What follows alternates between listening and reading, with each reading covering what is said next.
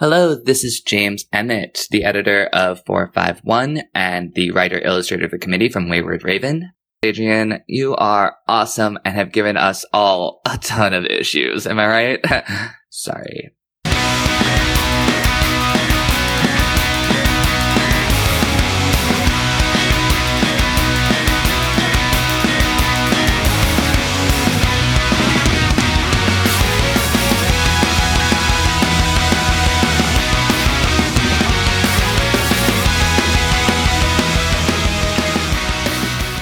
Hey, everybody. Welcome to Adrian Has Issues. Just a couple of moments ago, I was a guest on one of my favorite podcasts, Takoyaki Time, hosted by Kate Bresnahan, who've actually been on the show before. Wow. Episode 52 entitled Love and Rocket Pops, and also co-hosted by uh, Bree Scally. Um, let's see. Well, actually, you have had your one year anniversary, right? Yeah, I think this is just about it. Yeah, it was about this time last year that we first started actually recording. We've been talking about it for a minute. But it's a great show. Uh, anime, Japanese culture. And we had kicked around the idea of doing something like a crossover. I had joked on the show, like, I'm actually surprised they agreed to it because, you know, when you're a fan of somebody, it's like, hey, let's do this thing. And then, you know, that person's like, yeah, let's totally do it. Now you're almost kind of committed to do it. I'm like, oh God, I hope I don't fuck it up. Adrian, we're not just fans of each other, we're also friends. Well, that's the best part though, because being friends and well, obviously I've known you for quite some time, going back to what, special edition NYC? It was like 2014, 2013, 2014. 2014. And uh well, Bree I've met fairly recently, but it's kind of like we've kind of already known of each other in a way. So it's like super awesome in that regard. But yeah, I guess this is part two of my episode with them. So now they're in my court and well, ha!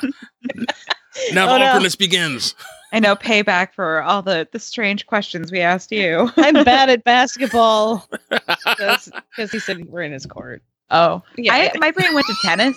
I don't know. I'm bad at all sports, so I mean, any sport could have done. You actually asked a question I hadn't really thought of in a while. You know, as far as my anime journey, which I mean, I only really scratched the surface of it. You know, of course, talking about the hard years of bootlegging and fan subs and now kind of being spoiled for choice because now anime is for the most part legit and streaming is cool and basically being like a reformed criminal and like this, you know. We're all hard now. Oh well, yeah, it's all stubble and eye patches and you know half smoked cigars. Like, do we all just look like classic Nick Fury at this point? We all have wings, big old anime wings. Going so off the rails. oh wait, I don't know if you've heard the show. Like, what is it ever on the rails? you know, that's a really good question. On the rails is totally overrated. Let's just go off the rails. I don't need rails telling me what to do. Yeah, I saw Snowpiercer. I know that shit's crazy. Right. Oh God, see why? No, I love that movie so much, but my It's God, such a good movie. oh poor Chris I Evans. know, sweet baby. Poor everyone in that movie. It's like poor sexy bearded Chris Evans. Oh man, he was so good in that movie. He really was. Tilda Swinton, my God, oh my god, she was amazing She was- too.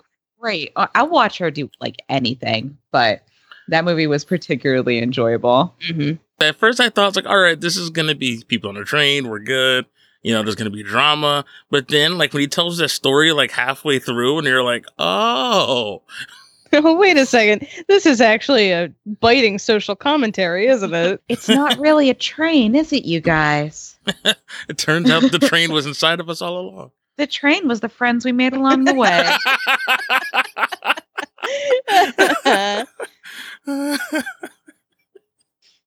but welcome to the show. Oh, so that yeah, was a good intro for us. that was a great intro.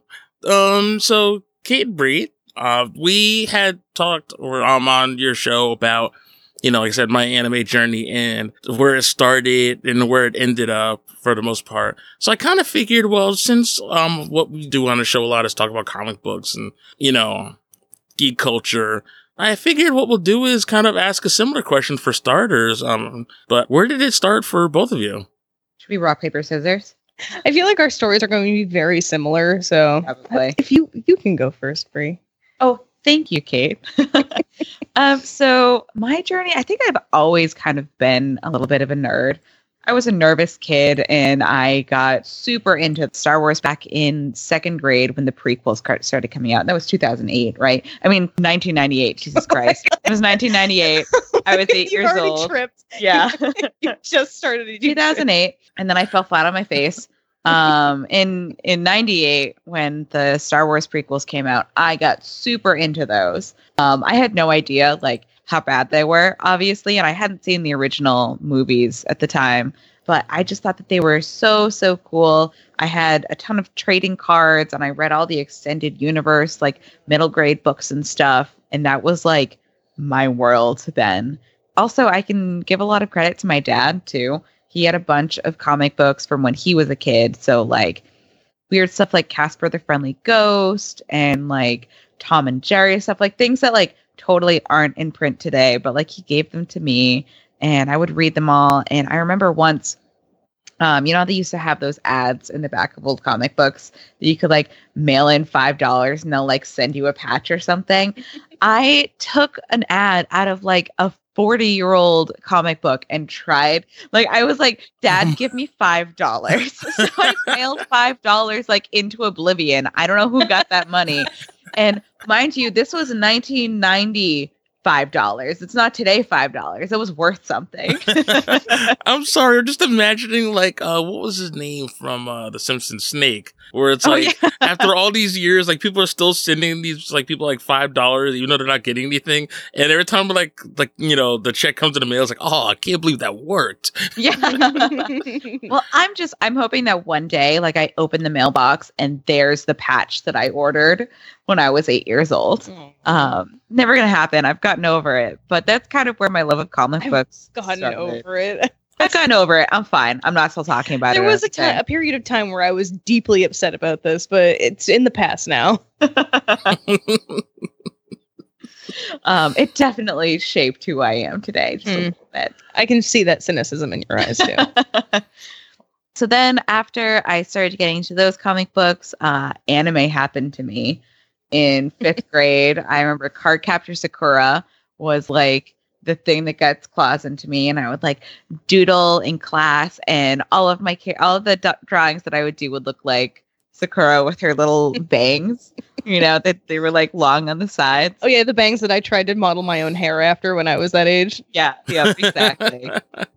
uh, and that just kind of like compounded into everything else. You know, I, I got into Pokemon card game and Yu Gi Oh!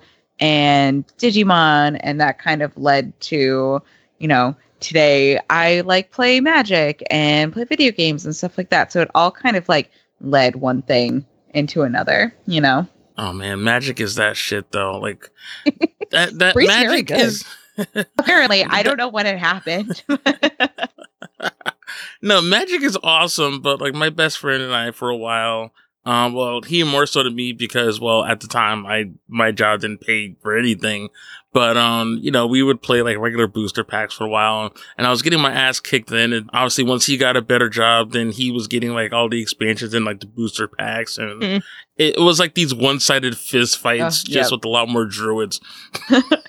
honestly what i do is like because the cards are so expensive and there are so many is i print out proxies like online just print out pictures of the cards and put it in a card sleeve and say boom that represents the card that i don't have the money to buy you know that is kind of amazing. okay Oh, let's let's get into my storied history. You know, shockingly, I wasn't into Star Wars as a kid. My dad took me to see all of the movies, but it just never really hit me the way that it did with a lot of people. that's funny because i only saw the first prequel i didn't see the other two yeah the first one just like i don't know it awakened something in my soul like the forest really did awaken.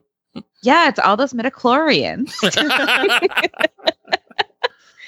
But I I think what really started me out was when I was very very small. That was when Power Rangers and Sailor Moon were on TV. oh Mhm. man that's right power rangers Yeah, yeah. I know, I know we were like just talking about it, but I totally forgot about my Power Rangers phase. Power Rangers was my entire life from ages like two to six. Which Power Ranger were you? Yellow Power Ranger. Me too. She was the best. Um, probably you and I have different reasons for that. My reason is that her Mechazoid thing was a giant cat, Why do you think that my reason would be any different? Because I'm obsessed with giant cats. But you don't like cats. I don't like house cats. I like big cats. It's cats. like big robotic cats that transform into the feet of another giant robot. Hell yeah. It was the dopest shit. Also, like I liked martial arts as a little kid, and she was the one like I liked the color yellow for some reason. Like and I was really into the Spice Girls too. So like Scary Spice was my favorite, and everything that she had was like animal print. It, it was just big cats for me all the way. This is all making a lot of sense, actually. Yeah, see, It's it's we- coming we, together. We made a lot of breakthroughs today. yeah. so yeah, it was uh, Power Rangers and Sailor Moon as a kid. I just really liked fighting, I guess. And then uh, as I got older, I I really wasn't super into anything outside of like American cartoons. I watched nonstop Nickelodeon, just like every single cartoon that they had on that network, every single episode of every cartoon. And after that, I think around the same time, like when Toonami was coming on and like Kids WB was doing a lot of anime, I watched like Cardcaptor Sakura. And I, I remember watching Inuyasha and Yu Yu Hakusho on Adult Swim Yep. with my friend in middle school.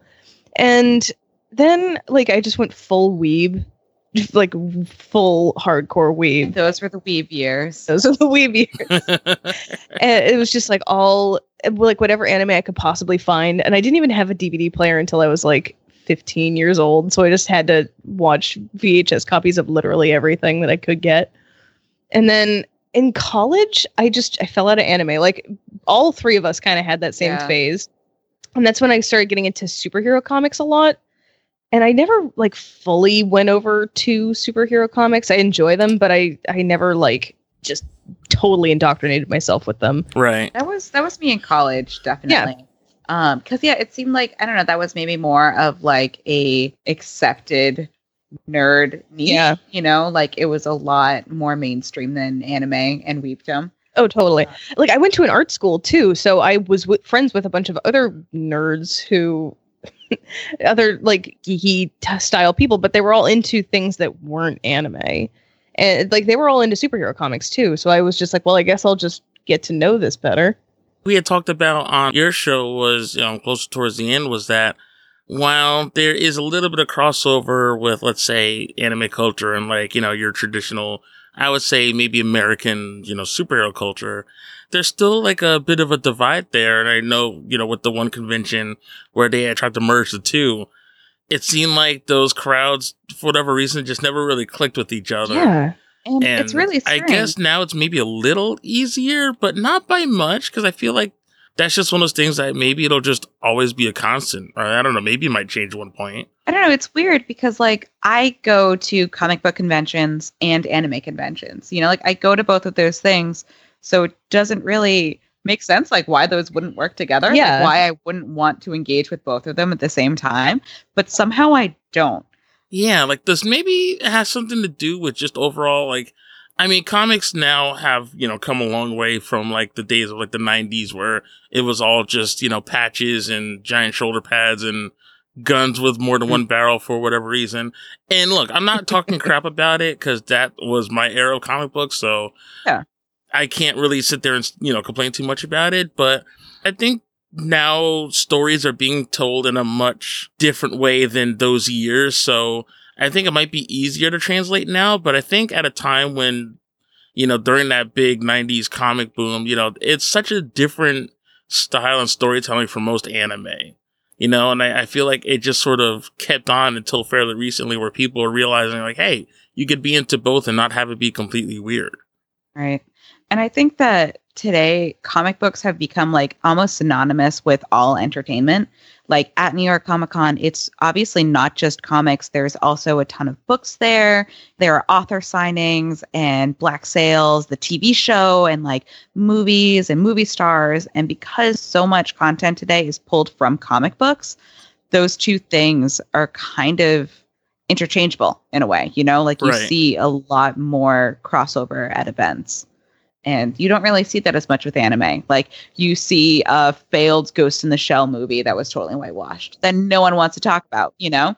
So um to try to have the anime entertainment crossover, there's kind of like it's kind of like how comic book movies used to be. I think there's also a, an issue with like culture clashing because anime is Japanese, so it is Right. entirely in a crowd of people who are into Japanese culture and Japanese things, whereas American comic books are obviously American. So mm-hmm. it's they're just two totally separate cultures, and that might be part of why it's so difficult to have them mesh because Yeah. it is just two completely different parts of the world. Right. And the people who are into anime are often kind of a little. They kind of see Japan as Like the promised land. yeah, like a promised land, basically. And it's just it's something different, something that isn't here, which Yeah, is what try to- are. meld it with something that is like quintessentially American. Exactly. It's like oil and water. Mhm. Like they're just they're very very different. But yeah, we're definitely seeing a lot of uh anime influencing, you know, more western entertainment and stuff. I just remembered there was one thing I made a note of to mention in my backstory that I totally forgot. It was the Batman animated television series in the early '90s. Oh yes. Oh, God. And um Batman Beyond too. Oh my! Don't even Like, get me there's started. So much anime influence in Batman Beyond. Yes, So Oh, so much. seriously. um, which I think is a really good example of how those two things can meld together and work really, really well. Yeah, and I also noticed though that when they do meld together, it's usually in something that you wouldn't expect. it. Like I actually see it more, and I would say live action things, and I would even let's say animated. Like I think about let's say the first Matrix. Uh, you know, the Wachowskis were clearly influenced by like anime and manga. Like just even in terms of the storyboarding, that you know, it really does look like something out of a manga. And then the the fact that they had the animatrix produced Yeah, to go along with it, you know, really, I don't know, speaks to those influences. They're like, yes, we see this in a world where anime is relevant and like can tell this story just as effectively, if not more effectively, than live action film. Right. And it's cool when it catches on, but I think for a good number of American audiences, since they haven't seen it, it feels almost brand new, not realizing that in a weird way, it's, it always kind of was there, but just not as leaned on as heavily, at least not to me. with the way it's so much more accessible now, its influences are more visible, you know, because more people are aware of it. So it's easier to see the parallel lines between the two. Right. and it's it's not like alongside that, it's also people recognize these things as anime now, rather than just like, oh, that's a weird, quirky thing that they Yeah. added into this. They're like, oh, I know exactly where that comes from, and that's from this anime that everyone has watched, regardless of like how cool they are. Oh my gosh, like just at this past New York Comic Con, every five minutes at least, there was someone doing a Super Saiyan scream. Like, That That's so sounds annoying. like hell. and I know like every DBZ fan right now is probably turning this off, but you know, much respect to the anime, but that's a really good point. Is there I mean DBZ was one of those series that really just seemed to have like, you know, that crossover appeal that we had been talking about. yeah. that Yeah, like it definitely. hit like this cultural milestone where it's like even if you've never watched a minute of the show, you're aware of these characters or at least of what they look like. Yeah, Sailor Moon had that same appeal too. It just uh, there was something about uh something kind of powerful about it that I think really resonated with American audiences too, and it had kind of a, a mythology that was interesting to us. I mean, and at that point, children's marketing was like so, so prevalent. And that show was like so good to market to little girls. Oh, good. Oh my you know? god. um, that it became like more than just a show that was being marketed. Like it was a cultural cornerstone. Yeah. You know, like again, like you know that character, even if you haven't seen the show, you know what Sailor Moon looks like. Exactly. With that said though, I think it took a lot of hard work to get American audiences, and not that those two shows aren't important, but there's so many more shows that did a decent job of kind of continuing that. But, you know, when you think anime, the first thing you really do think is maybe either DBZ or like Sailor Moon.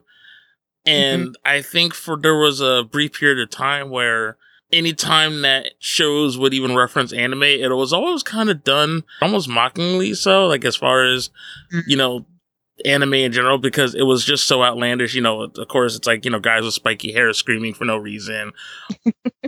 Well, you know, I I think something that really bridged the gap in a way for a lot of American kids was Pokemon. Yes, Because- definitely. especially like the style not too outlandish it was about little animals that you could train and have fight for you and like going on vast adventures without parental guidance. Everything American children want. yeah, exactly. Getting into deep, deep trouble and almost dying several times in a series. yeah, wow. A lot of people almost died in that first season. Ash actually did die in the first season. Did It was, he really? Yeah, it was my favorite episode. Is where he met all the ghost Pokemon. Oh yeah, that's right. he got hit by a chandelier. Oh my gosh, my like child brain never put together like, oh, he's dead. I remember because Misty was like sad about it, and I was like, "Oh, Misty really likes Ash, and he died." And she said that he died. but didn't he die in the movie also? Yeah, he did. He was turned to stone. Oh yeah, that's right. Wow, poor Ash. And he never ages. There's something to there's something to be said to that. I think it was that first movie when Mewtwo turned him to stone. He probably has some kind of eternal He's youth. immortal now. Yeah. Yeah. Wait, is that the like? Can we make that canon just to you know finally put that to bed? Because that would be the greatest explanation. Nintendo, get back at us. Yeah. And also, I just I want at least five percent of whatever profits can be taken from that. Of all Pokemon. Five percent of all Pokemon products. Thank you. Oh, that's so funny. But yeah, like even now with, you know, streaming sites and, you know, now conventions are coming back in, but there's still just this weird divide between superhero comics and anime. But I wonder, will there ever be any real coming together that outside of really bad American remakes? Is it time for me to talk about My Hero Academia now? I think you should probably talk about My Hero Academia, Bree. So, My Hero Academia, um, it's this amazing series right now. Um, I think like I don't know how many volumes of the manga are out, but there are two seasons of the anime that have aired, and it takes Western superheroes in anime and like puts them together in a really solid and effective way. The main hero, his name is All Might, and he represents American superheroes. He's drawn differently from everyone else. He has like this really muscular red, white, blue, yellow costume, like all the primary colors that you see in a lot of American superheroes. And all of his attacks are American themed. Like he is Western superhero. And you can see his influence and the influence of Western superheroes in anime through this show. Like it doesn't differentiate either of them and kind of like blends them together in a really great way. I don't want to give away any spoilers because I know, Adrian, you haven't seen it yet. Uh, so that's all I'm going to say. But if you're looking for something that could help bridge that for the two audiences, I think My Hero Academia would be a really great place to start. And like the main character, Deku, he he is such an embodiment of like the perfect Japanese protagonist and the way that he approaches his issues and the way that he like sees a goal in the distance and it seems impossible and he just knows he needs to work for it to get there eventually. It's like and seeing the two of them interact so kindly to one another, Yeah. it is a really good way to bridge the gap, I think. And um, he's also like the classic underdog character. Like Yes. he's not a chosen one. He doesn't have any special powers. He actually starts the series with no powers whatsoever. Um, so in this universe, 80% of people have something called a quirk, Hmm. which is like a superpower that could be anything from super strength to shape shifting to like one person, like he can stare at someone and take their power away. Like there's a huge, huge number of quirks, but uh, Midoriya Deku doesn't have one. Uh, he's completely average, and he idolizes All Might. And Who has the like all of the power. He just has nothing but power. he's the number one hero. He's the biggest, strongest, best boy. so Midoriya just idolizes him, and it's his dream to be like All Might. And through hard work, you know, he believes that he can make it there. You know, so it's kind of taking the the Japanese protagonist story and the American protagonist Yeah. underdog story, putting them together into one perfect little child who I love so much. Yeah, Bree has a history. I have so many feelings about My Hero Academia. Oh, this should have a history. It was like what adopting anime as children. yeah, That too, yeah, actually. my son. All my anime sons. Oh, I gotta get into that. But see, my thing, I have this trap, and something I probably should have mentioned on your show is I often not only do I just have ADD, I also get lazy and will fall back and just watch uh, like a whole bunch of old shows Oh yeah. that I know I've seen a million times. It's like, well, it's like I could watch Yuri on Ice, but I'm gonna sit here and watch Soul Eater again. I'm exactly the same way. I've watched Revolutionary Girl Utena maybe like 20 times at this point, and I can never get enough of it. I won't sit and watch something over by myself, but I'm always really excited to rewatch something with somebody who hasn't seen it yet. Mm. So, like, if you haven't watched Yuri on Ice, I'd be like, oh my God, let's watch it together right now. um, like, I feel like that is a really good use of my time somehow. I don't know. like evangelizing Yuri on Ice.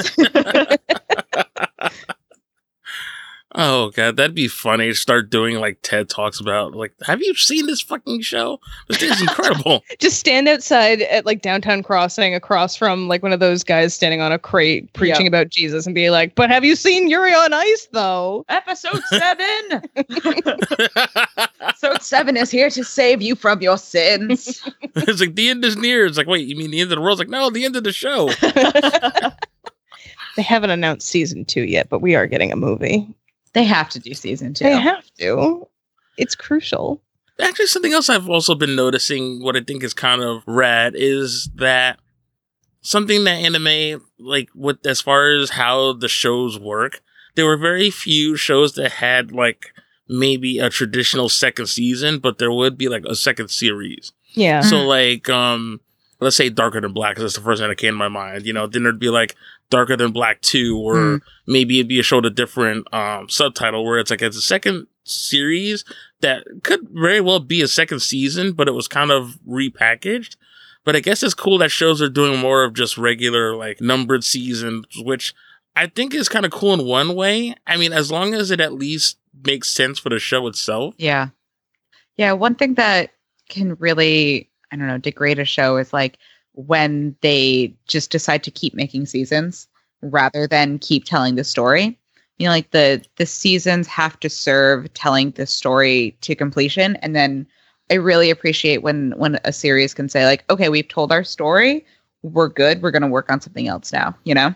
Right. like especially as someone who grew up as a fan of American cartoons, the way that American cartoons are told and the way that anime is to, like the story structure for both of them is so completely the opposite. So like an anime has a linear storyline that starts at one place and ends at another and like everything that comes in between is just a part of the story. Whereas American cartoons tend to have a world with characters in it the world has its rules, the characters have their personalities, and it is putting those characters into different situations Yeah. and seeing how they work out.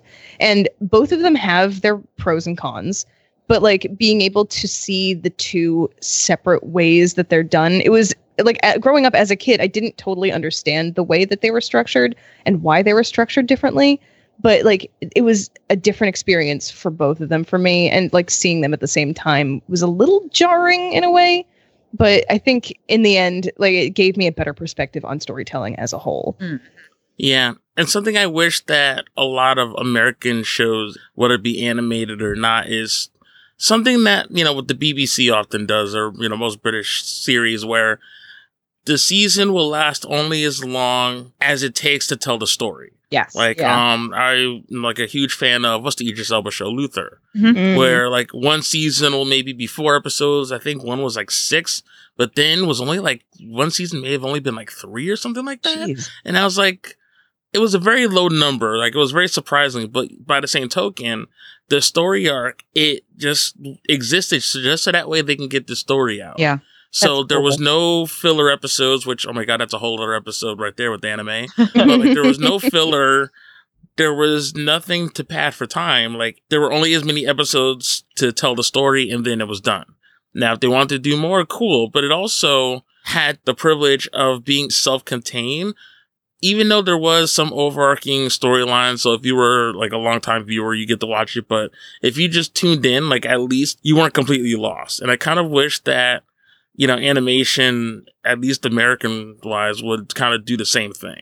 Yeah, it, it would be ideal, and I understand. Like, there are production limitations when it comes to an animated series because you need to have that production line of someone writes it, someone storyboards it, someone animates it, someone colors it, someone pushes it out there. So it needs to have a specific number every time so that everyone is getting paid what they should be getting paid, Right. which is a whole other discussion because that's never the case anyway. But it yeah, which is a damn shame. yeah, it really is. But like that's what the cool thing about like the internet, the rise of the internet and the rise of creativity on the internet and the way that people put out their own stories online or like they make their own animated series or they make their own web comics and that kind of allows us more flexibility in how we both create and experience stories. I mean, and you look at a show like the Castlevania show that Yeah. Netflix put out. It was only four episodes, and um, now they're signed on for a longer season. You know, but the the four episodes was kind of like their chance to like say like, here's our world. This is the story that we're going to tell. Like, do you want to see it? And because it was like so well received and well acclaimed, um, Netflix said like, well, you know, put more money towards this, and it's kind of like that same Exactly. platform. You know. that, that like Netflix is so cool in that way because it is kind of like a good merging of traditional media. Like here, watch all of these well-produced shows that you know pretty well by now, and also here's this weird experimental thing that someone came up with. It doesn't cost us really anything to put it on here. We just paid for the rights, so here you go. Right. Yeah. Granted, you know, there's a little bit to say about being spoiled for choice, but, you know, as I'm seeing with comics, I'm really just hoping that that continues to just really push the boundaries and not even just in terms of storytelling, but like I said, the structure Mm. of how these stories are being told. Cause something that I think maybe turns off people, and this is just my personally, you know, obviously these are not necessarily going to be your views or anyone else's, but I feel that what maybe turns people off from anime and even let's say comic books is that when it comes to both of them, there tends to be, you know, sometimes long traditions or, you know, sometimes it can be very trope heavy yeah, and some of it can be a little off-putting to someone who's uninitiated. Yeah.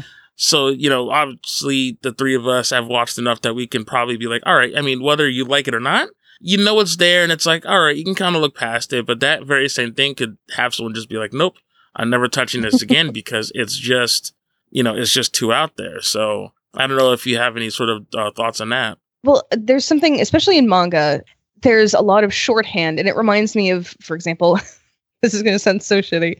It reminds me of ballet because there's there are certain mimes in ballet that it, when you watch a ballet, you notice the mimes to tell the story because there's no speaking in it, so they need to be able to tell the actual story of the dance through their motions. And if you like watch someone pull their hands down their face, it means that they're crying and sad. But like in manga, it has similar shorthands to allow you to follow the story more effectively. So that's why it's so easy to just plow through a series of manga because you just you recognize all the shorthands right away and you know exactly what everyone's feeling immediately. So you're like, okay, I get it, I get it, I get it. All right, done. I just read five volumes in a day. Whereas like a lot of uh, American comics, for example, it's all it's very wordy. They add a lot of text into there, and it's not so much about the shorthands because Americans don't really have any specific shorthands. Like for example, the sweat drop thing. That's a classic. It means someone's either stressed out or like nervous about something, or they're embarrassed, or like that the like pulsating vein shorthand is like someone's irritated or angry. So it and there are certain ways that people look at each other in a manga or the way that like they trail off in their speech that you know exactly what the author is trying to communicate with that character in that moment. And I think uh, it's it's such a really good way to be able to tell a story and have as many people understand it as quickly as possible. And which is why manga is such a huge industry over there because they just they're able to plow it out so easily, just knowing that everyone's going to understand what they're trying to do. And there is some really good groundbreaking work out there that doesn't really use that shorthand as much, but it is more of an industry standard over in Japan, I think, than over here. Those are my thoughts, and I'm sticking to them. The thing that I was just thinking of was um, Devilman Crybaby. Oh That's god, on yeah. Netflix right now. Yep. Um, and it's it has a really really wide audience um, Mm. because of the platform, or I don't know what it is, but um, this one series seems to be pulling in a lot of audiences that aren't traditionally Yeah. watching anime. One of our friends who isn't necessarily an anime fan was just like, "Are you guys going to talk about Devilman Crybaby?" Because I just watched it all and I have a lot of feelings. I'm like, Yeah. oh, "Good for you. That's crazy." And I know that uh, Masaaki Yuasa, who is the director, he has kind of been like flying under the radar. He does a lot of like really trippy, surreal animation. Um, and like I think it was like 2009. Don't quote me on that, but he guest directed an episode of Adventure Time, and like before, wow. yeah, and he did um Ping Pong the animation. And like a Oh. lot of things that don't have a lot of uh, widespread appeal, but this new Devilman series, like, and Netflix took a chance on it, threw some money at it. It's here and it's huge, you know? So, like, I don't know, like, strange things are breaking down barriers. Like, Devilman Crybaby is not something that I would expect a lot of people to like, but you know, you look at the hyper violence and hypersexualization of that show and the hyper violence and hypersexualization of Game of Thrones, Mhm. and maybe it makes sense, Yeah. you know? Which then I wonder, does that lead into some unwanted attention in that regard? I haven't experienced anything. I haven't really either. Like, I know that there was some like outcry, a little, like a tiny bit on Twitter of people being like, you know, this show's terrible. If you watch this show, you're terrible. But honestly, it's not any worse than Game of Thrones. No, not like, at all. It's really, really not.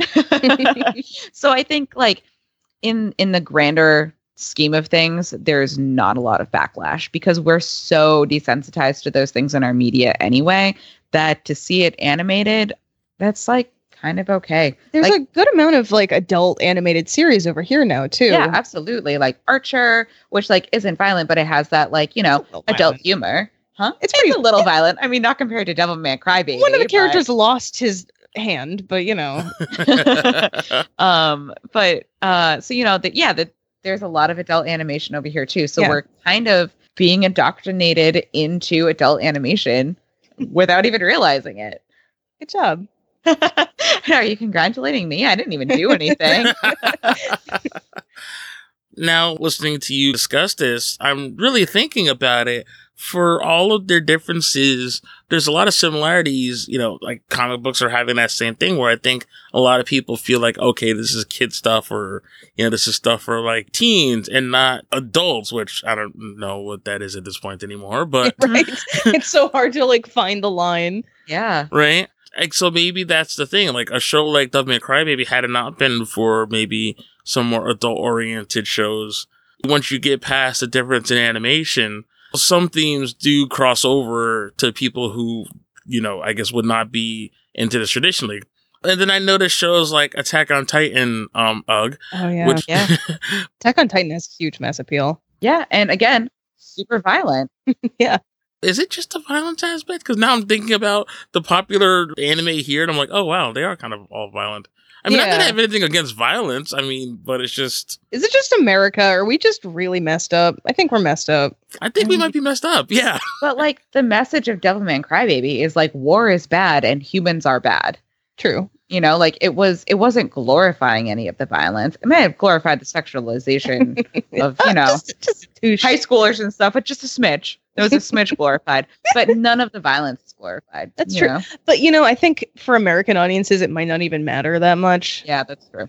I mean, in in Japan, they seem to understand a little better when they make stuff like this, like what is glorifying violence and what is like, for example, Ninja Scroll, which is something I haven't watched in a billion years, but I remember like it is so extraordinarily violent, and it doesn't really seem to have any conscience about it.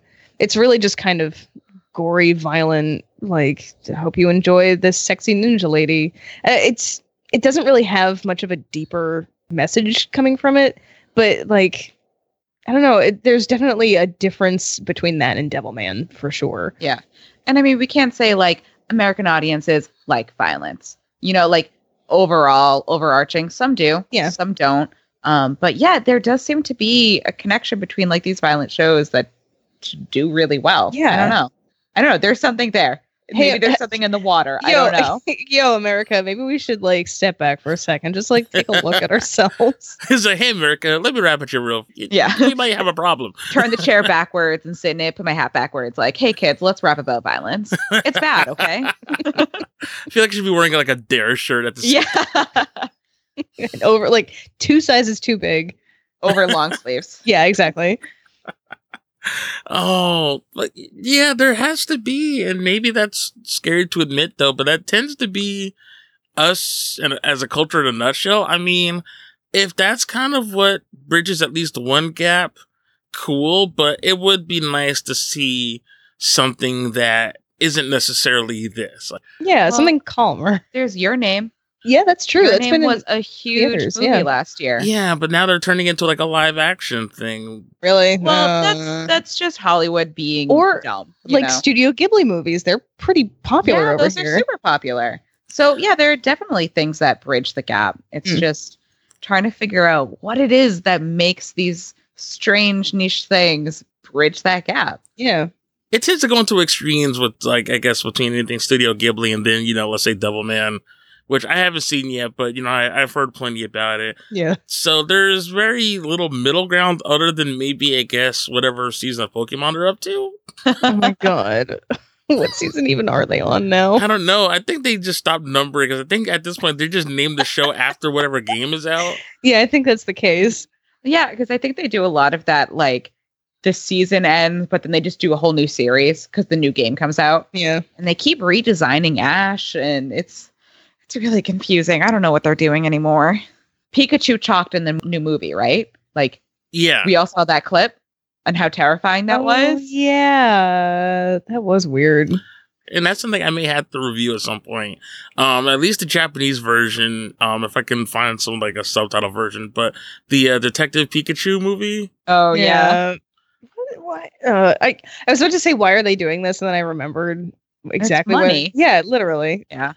But the Japanese version just sounded like amazing. Like it's just one of those things that I would probably have to be under the influence to watch because I think that's the only way to. To really pro- like be able to eh, absorb the information and not have a panic attack immediately. You need to turn off part of your brain for sure. but I feel like it would also make me have a panic attack. possibly. I, I honestly I think that that's just a dangerous The existential crisis of seeing Pikachu speak was just like too much for me. So I don't know if I'll be partaking. I made a similar mistake. Um, a friend and I, we had decided to watch um Tron Legacy pretty much just thrown out of our gourd. And anytime the CGI um, Jeff Bridges would Mhm. pop up on screen, like Mhm. I would literally jump back and scream. he was a little spooky looking. yeah, we were in that uncanny valley for a few minutes there. Yeah. Yeah, but that was almost too uncanny valley. So I don't know, like if I can't deal with CGI people talking, but a beloved childhood icon I know only really s- you know says its name to then like have full dialogue and especially of like was it Ryan Reynolds? Yeah. I think that's just gonna fuck with my head in a way I don't know if I'm ready for. I really wish that that campaign to get Danny DeVito to be Pikachu. It's all I want. I really feel like that would have been enough to like soothe the bomb of having Pikachu speak. If it if he spoke and it was Danny DeVito speaking, I'd be like, I can accept this into my life and ascend to a higher place. Now, has anyone gone ahead and like taken any of the footage and like I don't know, maybe use quotes from like It's Always Sunny? Oh my god. TM TM. We're doing it. Um, if anyone does do it, please, of course, um, give credit to um Takoyaki Time and Adrian Has Issues. Nintendo, you already have my contact information. It was in the contract that we signed. Uh, I'll be expecting my check in the mail. Thank you very much. Hold on a second. I'm gonna take a quick commercial break while I count all these mad ducats I have here. Oh my gosh, I didn't even look at the time. Like, holy crap. I know you should probably wrap up, and I'm like, no, but this is fun. I mean, we could just like shoot our mouths all day. So And I'm pretty sure I blacked out halfway when I was talking. I was like, what am I saying even? I anymore? always do that. I don't know. Is that good to admit that you kind of blacked out mid conversation? well, no, it's just like your brain just does its own, like just takes over and your mouth keeps talking. And you're like, okay, I hope what I'm saying makes sense. but you know what though? As fellow podcasters, I mean, I don't know. I'm glad to hear that that is something that also happens to somebody else. Because then Yeah. you're like, Yeah. and then you go back and edit it or listen back and like, I said that. like, oh my god. or you go back and like, I said that. I'm brilliant.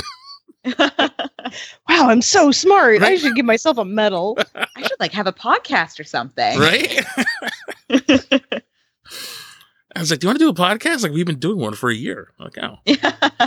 And I feel bad though. Like, I probably should have done a better job of talking about your show. Whatever. But no, like I really do think it's a, a lot of fun, and uh, like I said before, people should definitely check it out. Um, so I don't know if there's anything like in the future, like any plans like you may have to do with the show, or anything in the future that's coming out that you're looking forward to either reviewing or discussing. well, I'm really looking forward to uh, finally watching Sailor Moon. I Yeah. feel like this is a huge, huge hole in my anime education.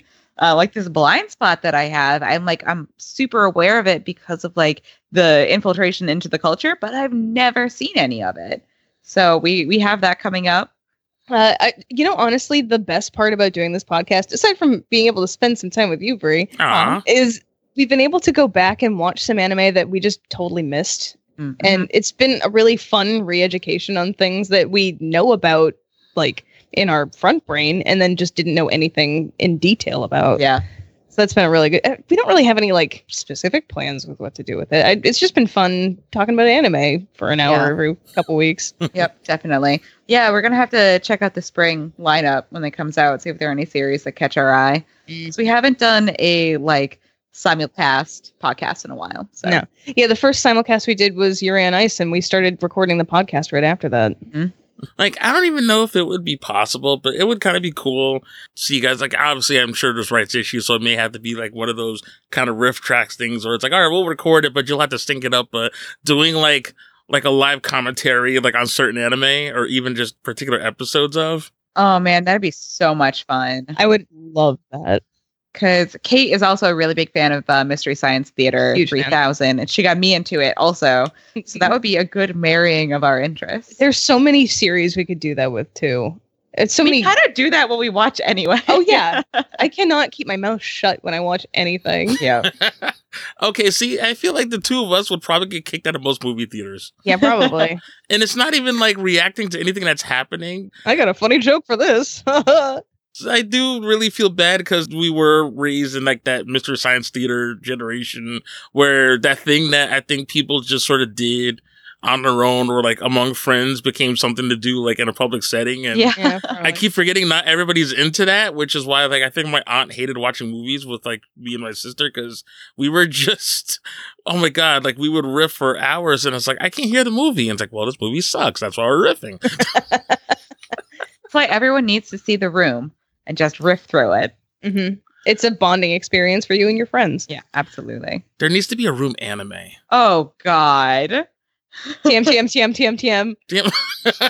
oh God! Stop! I need to stop giving away all these good ideas. You know what? I'm, and okay, in post, I'm just gonna basically be like, there needs to be a uh, room redacted. Like, just- there needs to be a beep. yeah. Like- there we go. But oh my gosh, Kate, Bree, thank you so much. This has been a blast. Thank you so much for having us. We've had so much fun. Likewise, can't wait to do this again. I Yeah. damn it, stupid time and having fun. I know this time went by so fast. I was so ready to talk about like Black Panther and like how hot Captain America is, and I know we didn't touch on any movies. w- next time I we'll think talk that we about. should do a part two because Yeah. this was really, really. It was a lot of fun. All right, we definitely had to do a part two. You know what? We'll wait until those things come out because right now Yeah. it's just gonna be me getting like hyper emotional and just and I haven't even seen a damn movie yet. Like, Yeah, just getting emotional about trailers. It's kind of like I remember when we went to see Wonder Woman together.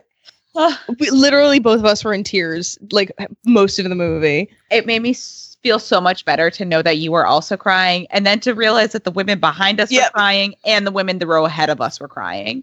So So we understand. yeah, Yeah. It was a really great experience, and it still works. I've watched it since mm-hmm. and still cried. Yep. So Black Panther's just gonna wreck me. I know it, and I'm probably gonna I'm have so to excited. see it at an early show or like when no one's around because yeah, I'm getting ejected out of the theater or someone's kicking the back of my chair. mommy, why is that man sobbing? but yeah, we definitely had to do this again soon because I, I we hadn't even talked about half the crap I wanted to talk about, but that'll just give us something to do for next time. Yay. Totally. before you go, please let everybody know where they can uh, listen to your show or chat with you or anything else. Absolutely. So uh, our podcast is called Takoyaki Time, and you can email us at takoyaki underscore time. No, wait, is that it? No, it's ta- you can email us at takoyakitimepodcast at gmail.com or you That's can it. find us on Twitter at takoyaki underscore time. And we're on iTunes, Stitcher, Google Play, anywhere you find your podcast, you can find Takoyaki Time. Thank you so much. And as far as our information, you will hear it after this nifty ending theme. But that'll do it for us at Adrian Has Issues, and we will see you next issue.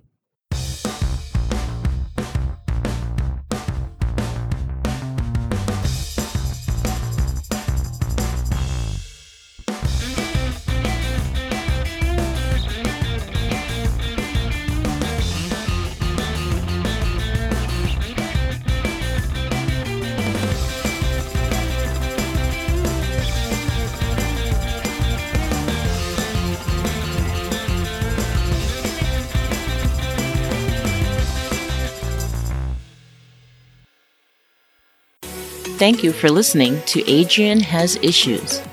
Please visit us on the web at adrianhasissues.com where you can stream and download all of our other great episodes. Like us on Facebook at facebook.com backslash Adrian Has Issues. Follow us on Twitter at Adrian Has Issues and on Instagram at Adrian Has Issues Pod. You can also find us on iTunes, Stitcher, Google Play, TuneIn Radio, and the Laughable Podcast app. Thanks again.